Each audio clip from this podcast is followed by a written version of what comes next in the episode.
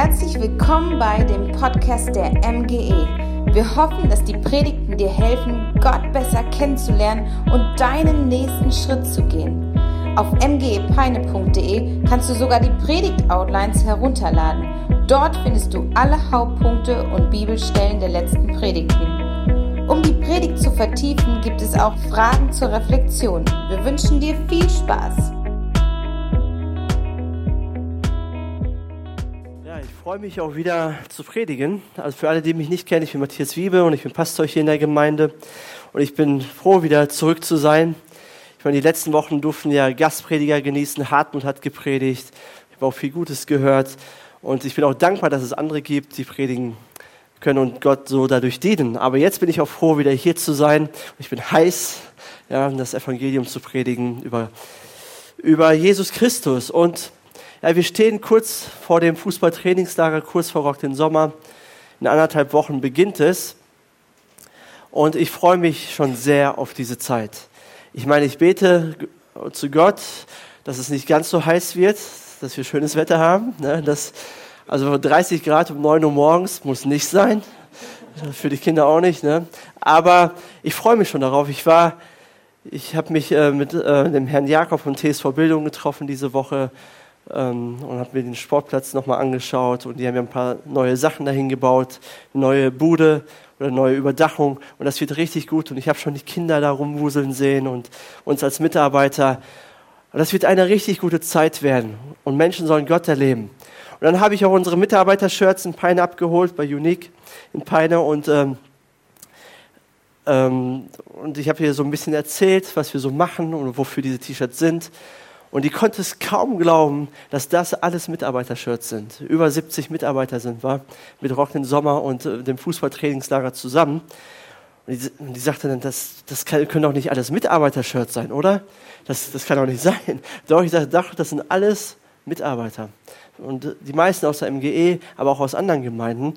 Und ich bin euch so dankbar, dass ihr mitmacht und dass ihr euch diese Zeit nehmt. Viele von euch müssen Urlaub machen Vielen, vielen Dank dafür, aber wir dürfen uns schon freuen, weil Gott wird uns segnen und es wird, also es gibt nichts Besseres, als Kinderherzen zu, zum Leuchten zu bringen, ein Kinderlächeln zu sehen, ein Danke zu bekommen und äh, wenn wir Menschen dienen dürfen.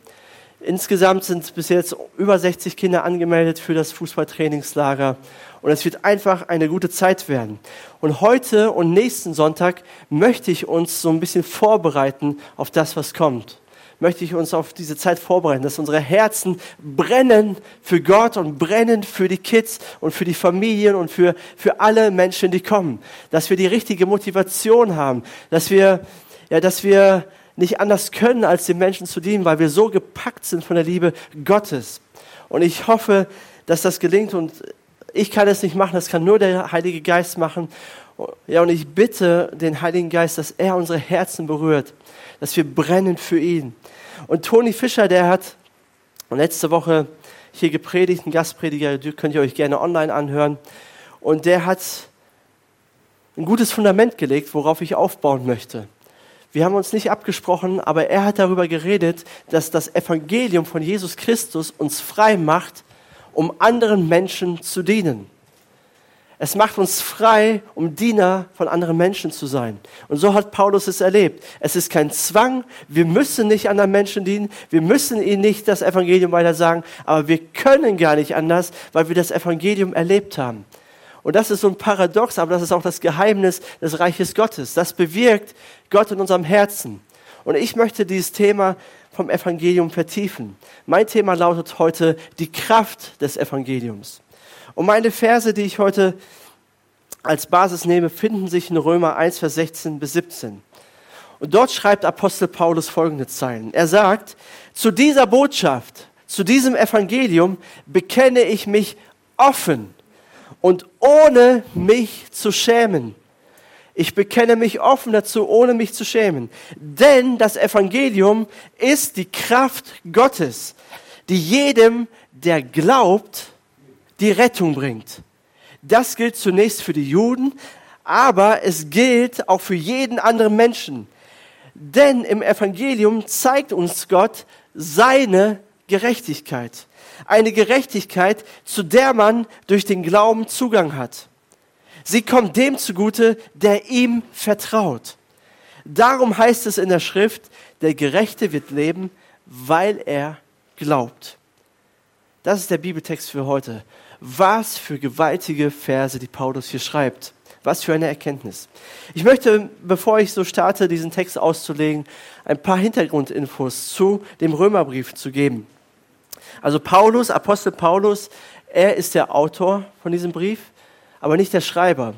Er hat einen Sekretär, der heißt Tertius, das lesen wir in Römer 16, und der hat den Brief für Paulus aufgeschrieben. Paulus hat ihn diktiert und Tertius hat ihn aufgeschrieben.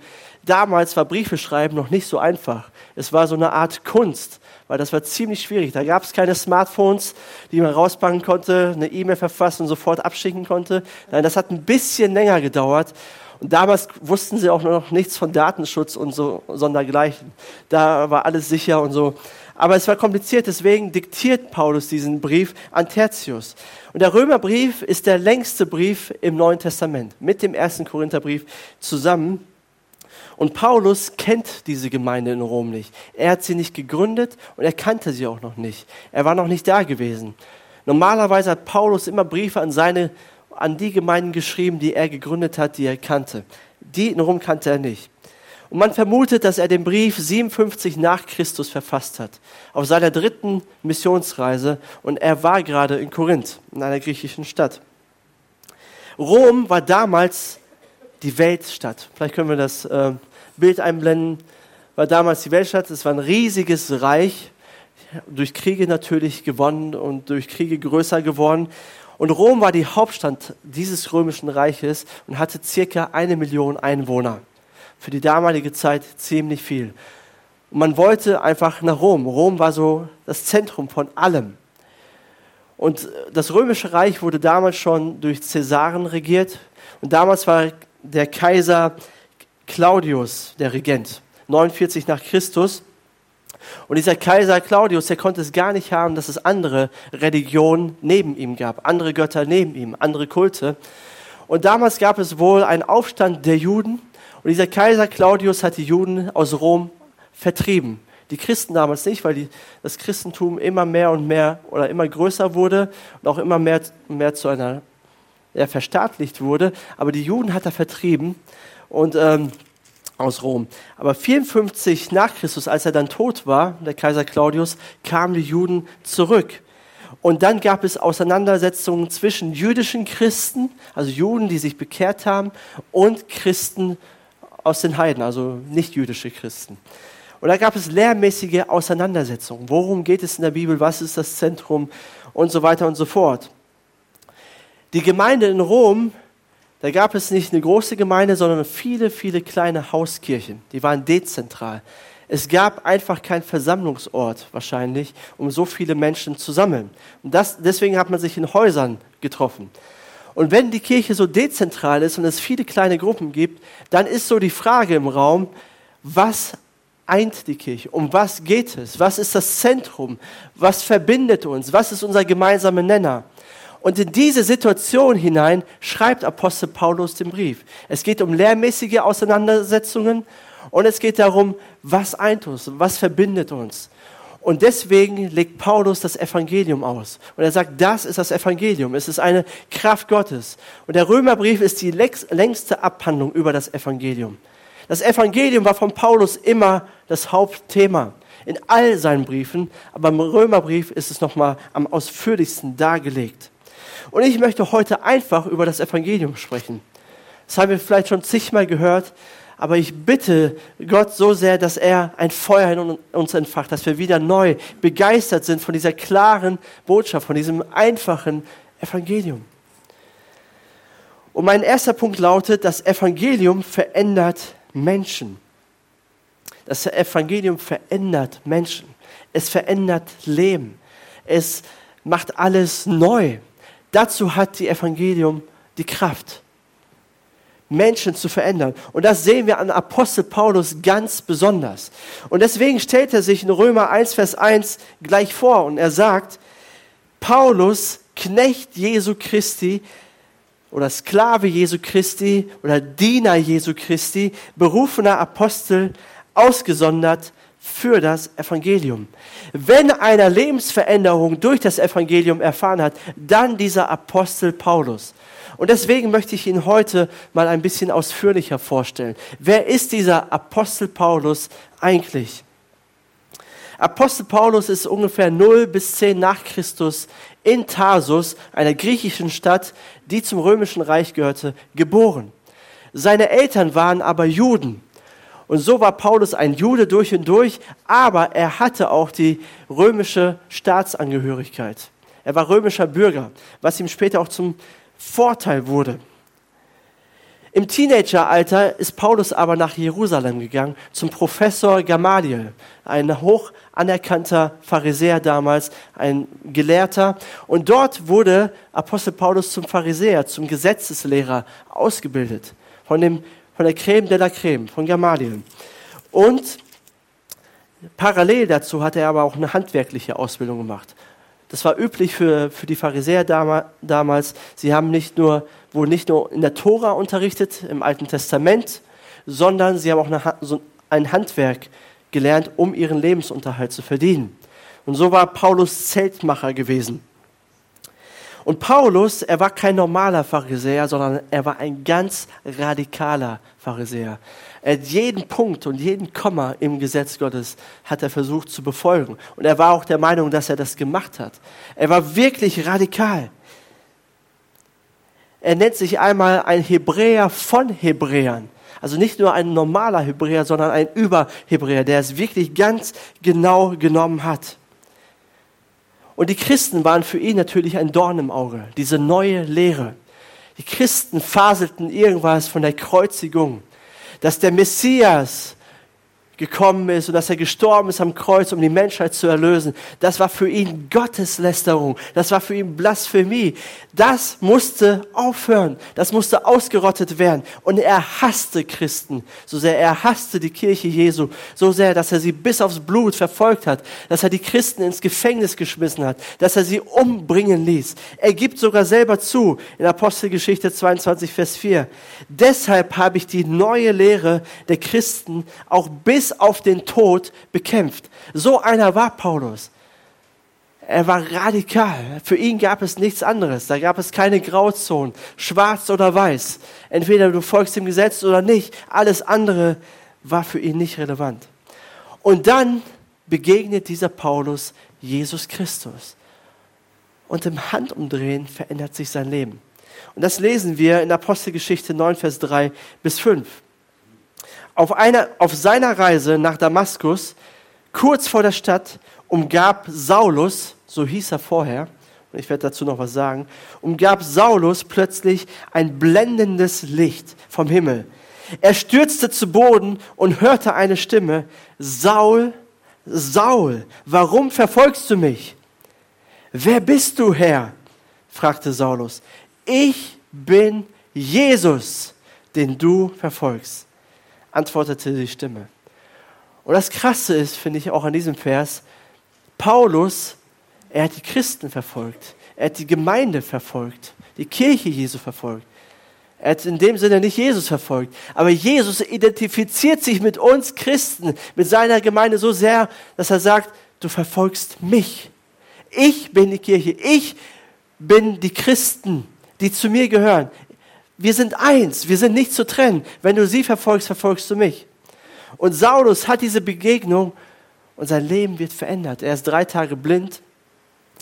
Und in diesen drei Tagen, bei Hananias ist er dann untergebracht, hat, macht er eine, ordnet er sein Leben neu, äh, macht, bekennt seine Schuld und Sünden und wird zu einem Christen, lässt sich dann auch taufen. Aber die, das verändert sich bei ihm. Und an Paulus sehen wir, wie das Evangelium auch unser Leben verändern kann. Dass das Evangelium uns eine neue Lebensperspektive geben kann. Egal wie die Vergangenheit war. Egal wie deine Vergangenheit war. Wir haben das heute auch von Hartmut gehört. Der Herr hat durch ihn gesprochen. Egal wie die Vergangenheit ist. Jesus kann uns verändern. Kein Leben ist für ihn zu kompliziert. Keine Sünde zu groß. Jesus verändert, wenn wir eine persönliche Begegnung mit ihm haben. Eine Sekunde in seiner Gegenwart und unser Leben kann vom, von Grund auf verändert werden. Was für eine Kraft, oder? Das ist das Evangelium, das ist Jesus. Und Paulus erlebt das. Und Paulus, er kommt nicht nur zum Glauben an Jesus Christus, sondern er ist auch gepackt und tief bewegt von diesem Evangelium. Er wird vom größten Verfolger zum größten Gründer, zum größten Gemeindegründer. Er, der vorher Gemeinden vernichtet hat, gründet eine Gemeinde nach der anderen.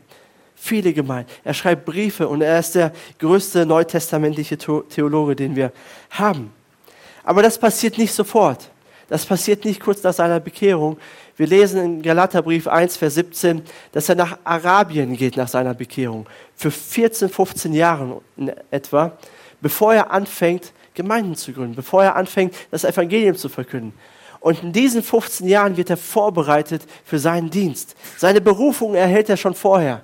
Jesus sagt ihm schon, ich werde dir zeigen, dass du für meinen Namen leiden musst. Ich werde dich zu den Heiden schicken, damit du das Evangelium verkündest. Aber erst 15 Jahre später beginnt sein Dienst. Und dieser Paulus, er identifiziert sich mit diesem Jesus. Er sagt, ich bin ein Sklave Jesu Christi geworden. Ich bin ein Diener. Ich bin ausgesondert für das Evangelium. Es gibt in meinem Leben nichts anderes mehr außer das. Ich will das Evangelium verkünden. Das Evangelium verändert unser Leben. Egal, was in deinem Leben gerade abgeht. Jesus Christus hat die Kraft, dich zu verändern. Und er möchte dich verändern. Er ist der Einzige, der dich verändern kann. Und das zählt auch vor ihm. Entscheidend ist nicht, oder entscheidend ist nicht, wer du bist oder wer du warst, sondern zu wem du gehörst. Das zählt. Zu wem gehörst du? Wem glaubst du? Wer hat dein Herz erobert? Wem vertraust du? Und wenn du Jesus vertraust, dann verspreche ich dir, verändert er dein Leben. Es zählt nicht, was du getan hast, sondern was Gott in deinem Leben getan hat. Und Paulus musste das auf harte Weise lernen. Paulus war werksgerecht durch und durch. Wenn einer, wenn einer meinte, richtig zu sein und gerecht zu sein, gut zu sein, dann war es Paulus derjenige. Und auf einmal stellt er fest, ich bin nicht im Reinen mit Gott. Ich habe mein ganzes Leben lang versucht, Gott zu gefallen und ich habe es nicht geschafft. Ich bin nicht untadelig vor Gott. Und das war ein großer Schock für ihn. Und er merkte, die Kraft des Gesetzes führt uns nicht zu Gott, führt uns nicht in eine Beziehung zu Gott, sondern das Gesetz, was uns durch Mose gegeben ist, was wir im ersten Teil der Bibel finden, zeigt uns nur, dass wir einen Retter brauchen. Das Gesetz zeigt uns nur, dass wir einen Retter brauchen, dass wir Jesus brauchen. Und Paulus erlebt das. Das Gesetz machte ihn stolz und überheblich, aber das Evangelium machte ihn demütig und machte ihn bescheiden. Paulus hieß vorher Saulus. Und der Name Saulus wird assoziiert mit dem ersten König von Israel, König Saul. Und von König Saul sagte man, dass er schön war, dass er groß war und dass er der Stärkste war in ganz Israel. Das war Saulus. Aber der Name Paulus oder Paul bedeutet der Kleine. Auf einmal wurde aus dem großen, mächtigen und immer richtigen Saulus ein kleiner Paulus der abhängig war von Gott, der, der abhängig war, der klein und bedürftig war, der begnadigte Sünder Paulus. Und Paulus ist das Paradebeispiel für das, was Jesus auch in meinem Leben tun möchte und in deinem Leben tun möchte. Gib dich nicht auf. Gebe Menschen nicht auf. Denn das Evangelium verändert Menschen. Das ist das Erste. Das Zweite ist, das Evangelium ist die Kraft Gottes. Er sagt in Römer 1, Vers 16, zu dieser Botschaft, zu diesem Evangelium bekenne ich mich offen und ohne mich zu schämen. Denn das Evangelium ist die Kraft Gottes, die jedem, der glaubt, Rettung bringt. Das Evangelium ist die Kraft Gottes, die jedem, der glaubt, Rettung bringt. Paulus sagt, ich schäme mich nicht für diese Botschaft. Also gibt es offensichtlich Gründe, warum man sich schämen könnte, oder? Es gibt Gründe, sich zu schämen über das Evangelium. Was sind so Gründe? Ein Grund könnte zum Beispiel sein, das Evangelium sagt, dass der Mensch unverdient gerettet wird. Ohne Hinzutun wird der Mensch gerettet. Jesus hat am Kreuz alles verbracht. Und das sagt uns ja eigentlich, diese Aussage sagt uns ja eigentlich, wir Menschen, wir sind Nieten, wir sind Versager, wir haben ja, wir, wir brauchen Gnade, wir brauchen Vergebung, wir schaffen es nicht allein. Und für religiöse Menschen oder hochmoralische Menschen ist das ein Problem. Wie? Ich habe doch so viel getan, ich habe doch so viel gemacht. Gott muss doch zufrieden mit mir sein. Ich bin doch, ich, also mehr kann ich doch nicht tun. Dafür kann man sich schämen. Das Zweite ist, das Evangelium sagt, dass Jesus am Kreuz für die Schuld des Menschen sterben musste. Jesus musste sterben, damit wir zurück zu Gott kommen können. Und das ist ein Problem für unsere Gesellschaft, in unserer westlichen Kultur in Deutschland. Wir sind humanistisch geprägt. Was bedeutet das ganz kurz? Das bedeutet, der Mensch ist im Kern gut. Man glaubt an das Gute im Menschen. Aber diese Aussage sagt, ja, der Mensch ist im Ebenbild Gottes geschaffen und wir sind zu guten Dingen fähig. Wir können gute Dinge tun und machen sie auch. Aber da gibt es auch noch die andere Seite, die böse Seite, die Schattenseite, wozu auch jeder Mensch fähig ist. Und die Bibel sagt, der Mensch ist im Kern nicht gut, sondern er ist getrennt von Gott und er braucht einen Retter. Er braucht Erlösung. Und das in unserer Kultur, in unserer Zeit zu vermitteln, ist wirklich eine Herausforderung. Weil das ist genau das Gegenteil von dem, was uns gesagt wird, was im Fernsehen, was im Internet und überall vermittelt wird. Und das kann einem unangenehm sein, wenn man sagt, hey, jeder Mensch braucht Vergebung. Jeder Mensch ist nicht gut genug. Wir alle haben Fehler und wir brauchen einen Retter, wir brauchen einen Erlöser. Das Dritte ist, was peinlich sein könnte, man gibt zu, dass man sein Vertrauen auf Gott setzt und nicht auf sich selbst und nicht auf andere Philosophien und Lebensprinzipien. Man gibt Schwäche zu. Wer braucht schon jemanden? Wer will schwach sein? Wir wollen doch alle stark sein. Aber zu Gott kommen wir nur, wenn wir zugeben, dass wir ihn brauchen, dass wir schwach sind. Jesus, ich brauche, ich brauche deine Hilfe. Und dazu gehört was. Und Paulus sagt, ich schäme mich nicht deswegen. Ich halte nicht meinen Mund, sondern ich bekenne offen, das Evangelium ist die Kraft Gottes. Es ist meine Kraft geworden. Ich war ein stolzer Mensch. Ich dachte, ich mache alles richtig. Ich dachte, ich bin ein guter Mensch. Aber dann im, im, im Philipperbrief sagt er irgendwann, meine Vergangenheit, all das, was ich glaubte vorher, erachte ich als Kot, erachte ich als Dreck, erachte ich als, Entschuldigung, als Scheiße. Das sagt er. Das ist nichts wert. Nichts wert. Ich schäme mich nicht. Und ich möchte dich heute auch auffordern und dich ermutigen. Schäm dich nicht wegen Jesus, sondern sei mutig und sag, ja, ich brauche Jesus und ich stehe dazu, weil er hat mein Leben verändert. Er hat mir Kraft gegeben. Ich kann ihm vertrauen. Er führt mich. Er ist mein Herr. Er ist mein Gott. Und ich schäme mich nicht deswegen.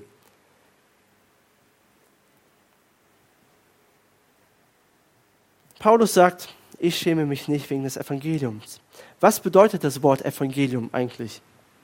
Es kommt aus dem griechischen Evangelion und heißt gute Nachricht. Eu heißt gut und Angelion heißt Angelos, heißt Botschaft, Nachricht. Das ist eine gute Nachricht. Das Evangelium ist gut. Aber heutzutage ist es ein frommes Wort, ein religiöses Wort. Also Evangelium wird mit uns Christen assoziiert, oder? Mit uns als Gemeinde so Evangelium, manche heißen sogar Evangeliumschristen oder Evangeliumsgemeinde. Aber damals, zu Paulus Zeiten, war das ein gesellschaftspolitisches Wort. Das Wort Evangelium hatte nichts, aber auch gar nichts mit Gott und mit Christen zu tun. Nichts. Sondern es hatte alles zu tun mit dem Kaiser. Und der Kaiser hat sein Evangelium verkündet, wenn es was so Gutes zu verkünden gab wenn zum Beispiel ein, kind, ein kaiserliches Kind geboren wurde, dann war das eine gute Nachricht, dann war das Evangelium, das verkündet wurde, überall im römischen Reich. Wenn ein Krieg gewonnen wurde durch die Römer, war das Evangelium, das verkündet worden ist im ganzen römischen Reich. Es wurden Boten ausgesandt, die diese Nachricht verbreitet haben. Und die Autoren der Bibel und vor allem Paulus die machen etwas richtig Cooles. Die nehmen dieses Wort und Evangelium, das Wort Evangelium sagt, das, was, was der Kaiser sagt, ist schön und gut, aber ist in Wirklichkeit nicht gut.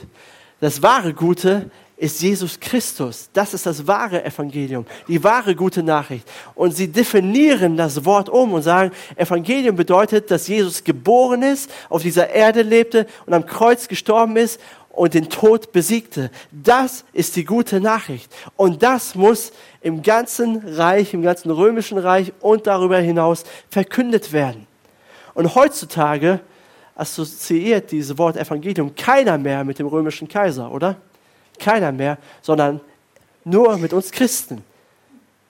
Raffiniert, oder? Sie gebrauchen ein gesellschaftspolitisches Wort, was alltäglich war und definieren es um und sagen, Jesus Christus ist die eigentliche gute Nachricht. Und das Evangelium ist eine Nachricht. Es ist keine Aufforderung, keine Anordnung und auch keine Androhung. Es ist keine Drohnachricht, sondern es ist eine gute Nachricht, der man Glauben schenken kann. Das Evangelium sagt nicht, du musst jetzt das oder jenes tun, um gerettet zu werden, sondern das Evangelium sagt, es wurde bereits für dich alles ge getan, du musst nur daran glauben. Das ist die Nachricht. Es ist etwas schon geschehen.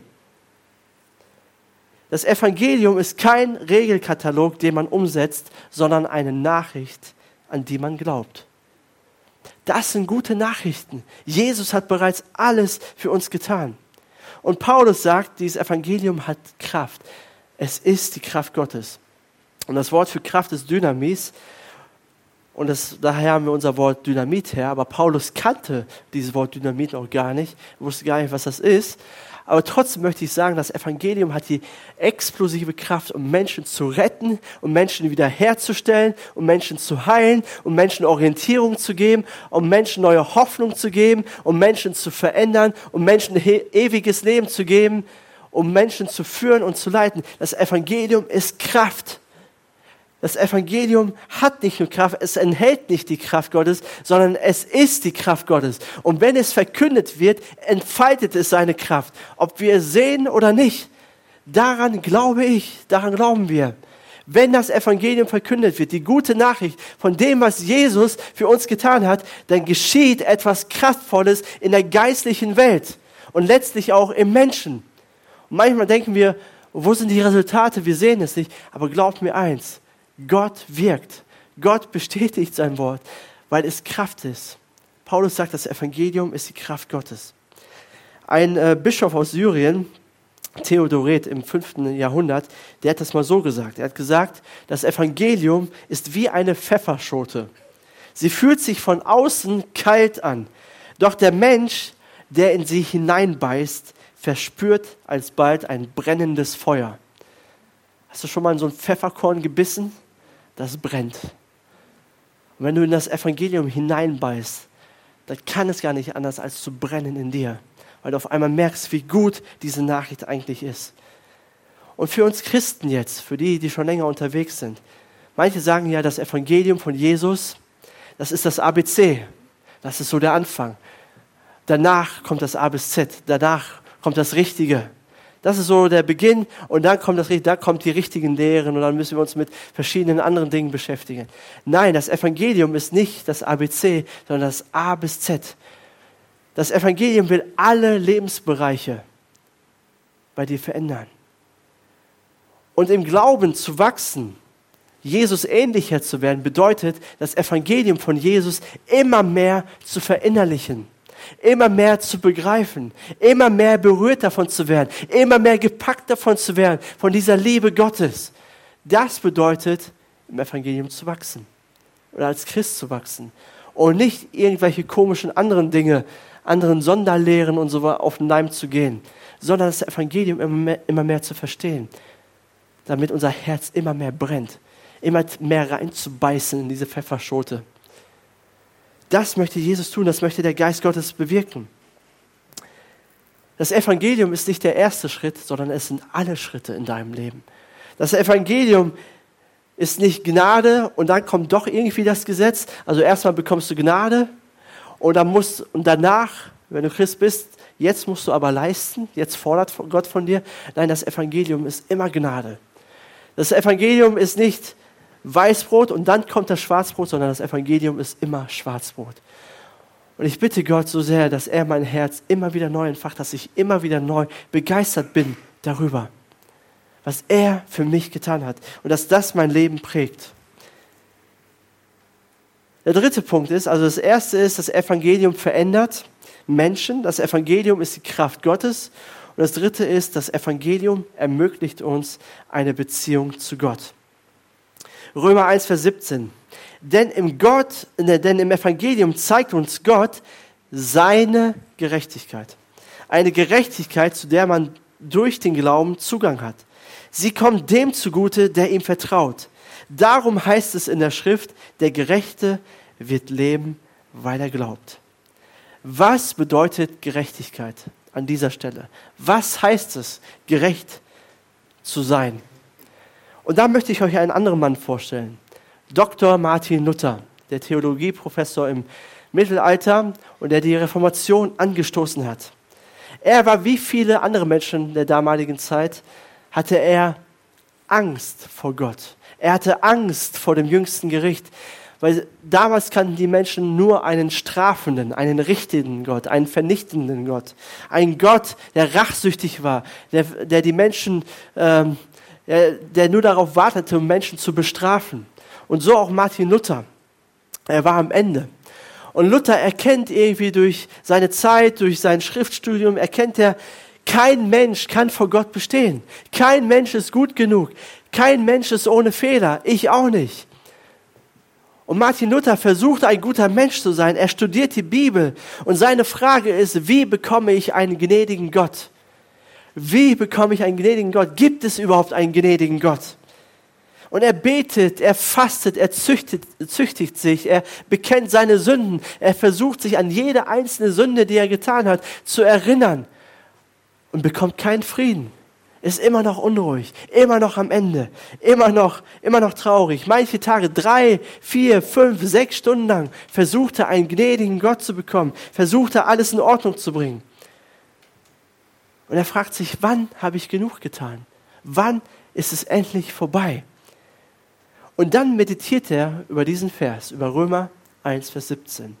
Und er liest diesen Vers. Und er liest ihn und er meditiert darüber und auf einmal fällt ihm was auf. Er liest, denn im Evangelium zeigt uns Gott seine Gerechtigkeit. Seine Gerechtigkeit. Seine Gerechtigkeit. Und auf einmal geht ihm ein Licht auf. Seine Gerechtigkeit, nicht meine Gerechtigkeit. Es geht um Gottes Gerechtigkeit. Es geht nicht um meine Gerechtigkeit. Und auf einmal ist er erlöst.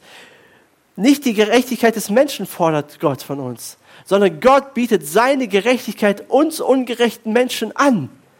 Darum geht es im Evangelium. Gott bietet es uns an durch Jesus Christus. Denn im Evangelium zeigt uns Gott seine Gerechtigkeit. Und das ist keine Strafgerechtigkeit, sondern es ist eine Gnadengerechtigkeit. Durch Glauben an Jesus. Nicht durch unsere Leistung, nicht durch das, was wir getan haben, sondern durch das, was Jesus getan hat. Durch das, was Jesus getan hat. Unsere Möglichkeiten sind niemals gut genug. Wenn wir versuchen, Gott zu beruhigen oder Liebe von Gott zu bekommen oder zu Gott zu kommen, wir werden nie gut genug sein. Nur bei Gott gibt es ein Genug. Nur bei Gott gibt es Vergebung, nur bei ihm gibt es Befreiung, nur bei ihm gibt es Frieden, nur bei ihm gibt es Freude, nur bei ihm können wir durchatmen, kommen wir zur Ruhe durch Jesus Christus. Und diese Theologie beeinflusste, beeinflusste das ganze Mittelalter bis heute. Und Luther schreibt damals rückblickend, er sagt, ich bin nicht der Ingenieur der Reformation. Ich habe einfach die Bibel übersetzt, gebetet und mich dann zurückgelehnt und ein gutes deutsches Bier getrunken. Und das Wort selbst hat all die Arbeit gemacht. Es war nicht sein Werk, es nicht sein Verdienst. Und das möchte Gott uns zeigen. Es ist nicht unser Verdienst. Gott tut sein Werk durch das Evangelium. Und Gerechtigkeit heißt ganz einfach gesagt, dass zwischen dir und Gott alles recht ist. Zwischen dir und Gott ist alles in Ordnung. Es steht nichts mehr zwischen euch und du bist ruhig. Du bist innerlich ruhig. Du bist total gelassen. Du hast kein schlechtes Gewissen mehr. Du denkst nicht darüber ständig nach, okay, was muss ich jetzt noch alles tun, damit, damit ich Frieden habe mit Gott. Du bist einfach relaxed, ob du was tust oder nicht. Du bist frei. Das, was wir letzte Woche auch gehört haben. Wir sind einfach frei, um zu dienen. Keiner treibt uns. Wir sind ruhig. Oder anders gesagt, im Evangelium bietet Gott dir an, oder im Evangelium bietet Gott dir an, was er von dir fordert. Gerechtigkeit. Gott bietet dir seine Gerechtigkeit an. Und diese empfängst du durch Glauben.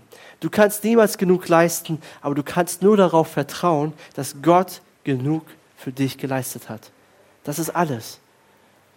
Wenn du zu Gott kommst und sagst, Gott, ich vertraue jetzt mal darauf, dass das, was, du was ich im Wort lese und was du getan hast, dass das wirklich genug ist. Was anderes können wir eh nicht tun. Wir können nichts anderes tun, als uns darauf zu verlassen. Und Paulus sagt und zitiert aus Habakkuk 2, Vers 4, der Gerechte wird aus Glauben leben. Glaube bedeutet einfach ein Tauschgeschäft. Ich tausche meine Ungerechtigkeit und gebe sie Gott und nehme seine Gerechtigkeit und eigne sie mir an. Gott, hier hast du all meine Fehler, hier hast du all meine Sünden, hier hast du all mein Versagen, all das, was nicht in Ordnung ist. Du hast es. Ich, ich werfe es ans Kreuz und ich nehme deine Gerechtigkeit an. Und so wirst du gerecht vor Gott, nur durch Glauben an Jesus Christus. Das ist der einzige Weg. Jesus ist uns das geworden, was wir sind, damit wir werden können, was er ist. Jesus wurde ungerecht, damit wir gerecht werden können. Er hat unsere Ungerechtigkeit auf sich genommen, damit wir gerecht werden können. Und das ist die gute Nachricht. Ich weiß nicht, wie es euch geht, aber mich begeistert diese gute Nachricht. Das entfacht in mir ein Feuer, eine Leidenschaft. Und diese gute Nachricht, wenn ich sie begriffen habe, die muss raus. Diese Liebe muss raus, weil das Evangelium ist pure Liebe Gottes, pure Güte Gottes. Wenn wir das wirklich für uns verinnerlicht haben, dann können wir gar nicht anders, als Menschen um uns herum zu lieben und ihnen zu dienen und ihnen unsere Wertschätzung zu zeigen, ihnen Jesus Christus vorzustellen. Weil diese Nachricht hat uns verändert. Sie hat uns neues Leben gegeben eine ewige Perspektive. Was Besseres kann uns doch gar nicht passiert sein als Jesus Christus. Und das kann nicht in mir bleiben. Das muss raus. Und wisst ihr, wir müssen Menschen nicht bekehren und Menschen irgendwas aufzwingen und Menschen irgendwie, ja, irgendwie was, was aufzwingen und sie belabern. Nein, wir lieben Menschen einfach. Diese Liebe, die wir empfangen haben, die fließt einfach über. Wir dienen alle Menschen. Und manche Menschen werden Ja dazu sagen und manche nicht. Und das ist vollkommen in Ordnung. Das, also das ist, wie wir tun es aus Liebe heraus. Wir sollen alle Menschen lieben, egal wen. Und Gott tut sein Werk durch das Evangelium. Wir verkünden es nur, wir zeigen es nur. Und Gott tut es, weil es hat Kraft, das Evangelium. Amen. Darf der Heilige Geist dich heute neu berühren mit dieser Botschaft? darf er neu zu dir sprechen. Darf er dir neu sagen, hey, Jesus Christus ist alles, was du brauchst. Schau auf ihn. Darf er dich neu begeistern dafür? Darf er dich neu packen damit? Darf er dir neu die Kraft des Evangeliums vorstellen? Lass uns zusammen beten.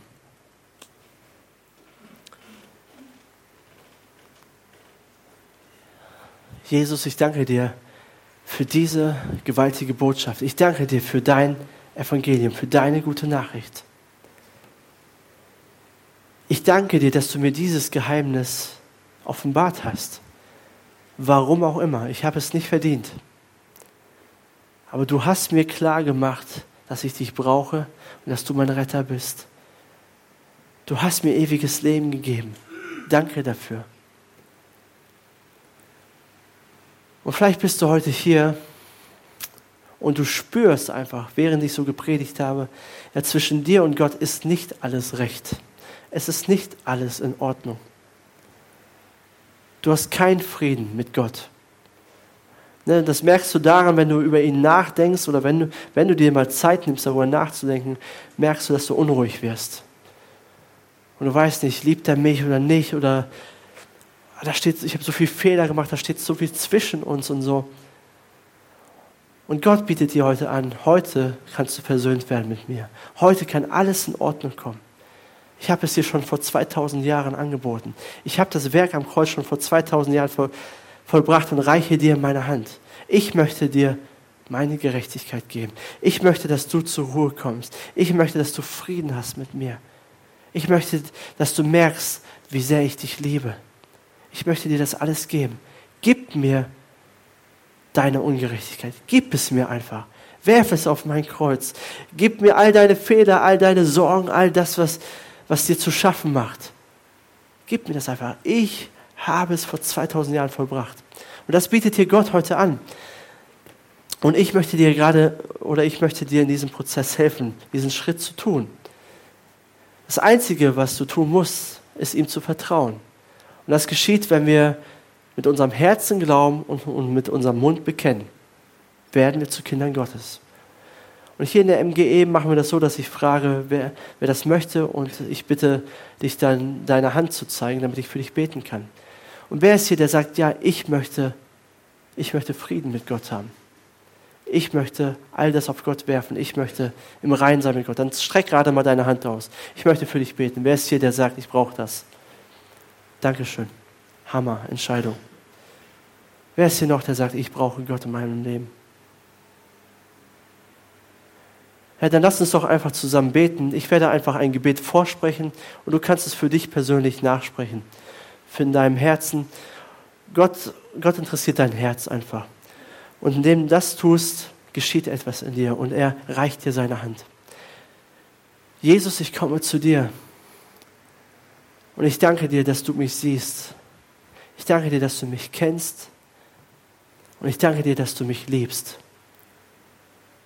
Ich gebe dir heute mein Leben. Ich gebe dir all mein Versagen, all das, was ich falsch gemacht habe, all meine Schuld und meine Sünde. Ja, und ich bereue es und ich möchte von neuem anfangen. Ich möchte mit dir anfangen. Ich brauche deine Vergebung. Ich nehme deine Gnade gerne an. Und ich möchte ab heute dir nachfolgen. Ich möchte, dass du mein Retter und dass du mein Herr bist. Zeig mir deine Wege.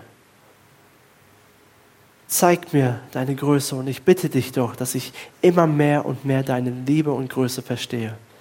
Ich danke dir, dass du mich als deine Tochter und als deinen Sohn angenommen hast, als dein Kind. Und ich möchte dir sagen, du sollst mein ganzes Herz haben. Amen. Amen. Das ist die beste Entscheidung, die ein Mensch treffen kann, Jesus nachzufolgen. Aber ich möchte für den Rest von uns auch beten. Wenn du hier bist und sagst, okay, ja, wenn ich so über das Evangelium nachdenke, ich, also das Brennen hat schon lange aufgehört. Ich bin gar nicht mehr so begeistert darüber. Es spricht, ja, es bewirkt in mir gar nichts mehr. Dann ist allerhöchste Eisenbahn dann möchte Gott dir heute sagen, ich möchte dein Feuer in deinem Herzen neu entfachen. Und wenn du das möchtest, dann bete für dich persönlich an deinem Platz. Sag Gott, lass das Feuer neu in mir brennen. Lass mich neu deine Größe und deine Schönheit sehen. Lass mich neu ergriffen sein von dem, was du für mich getan hast.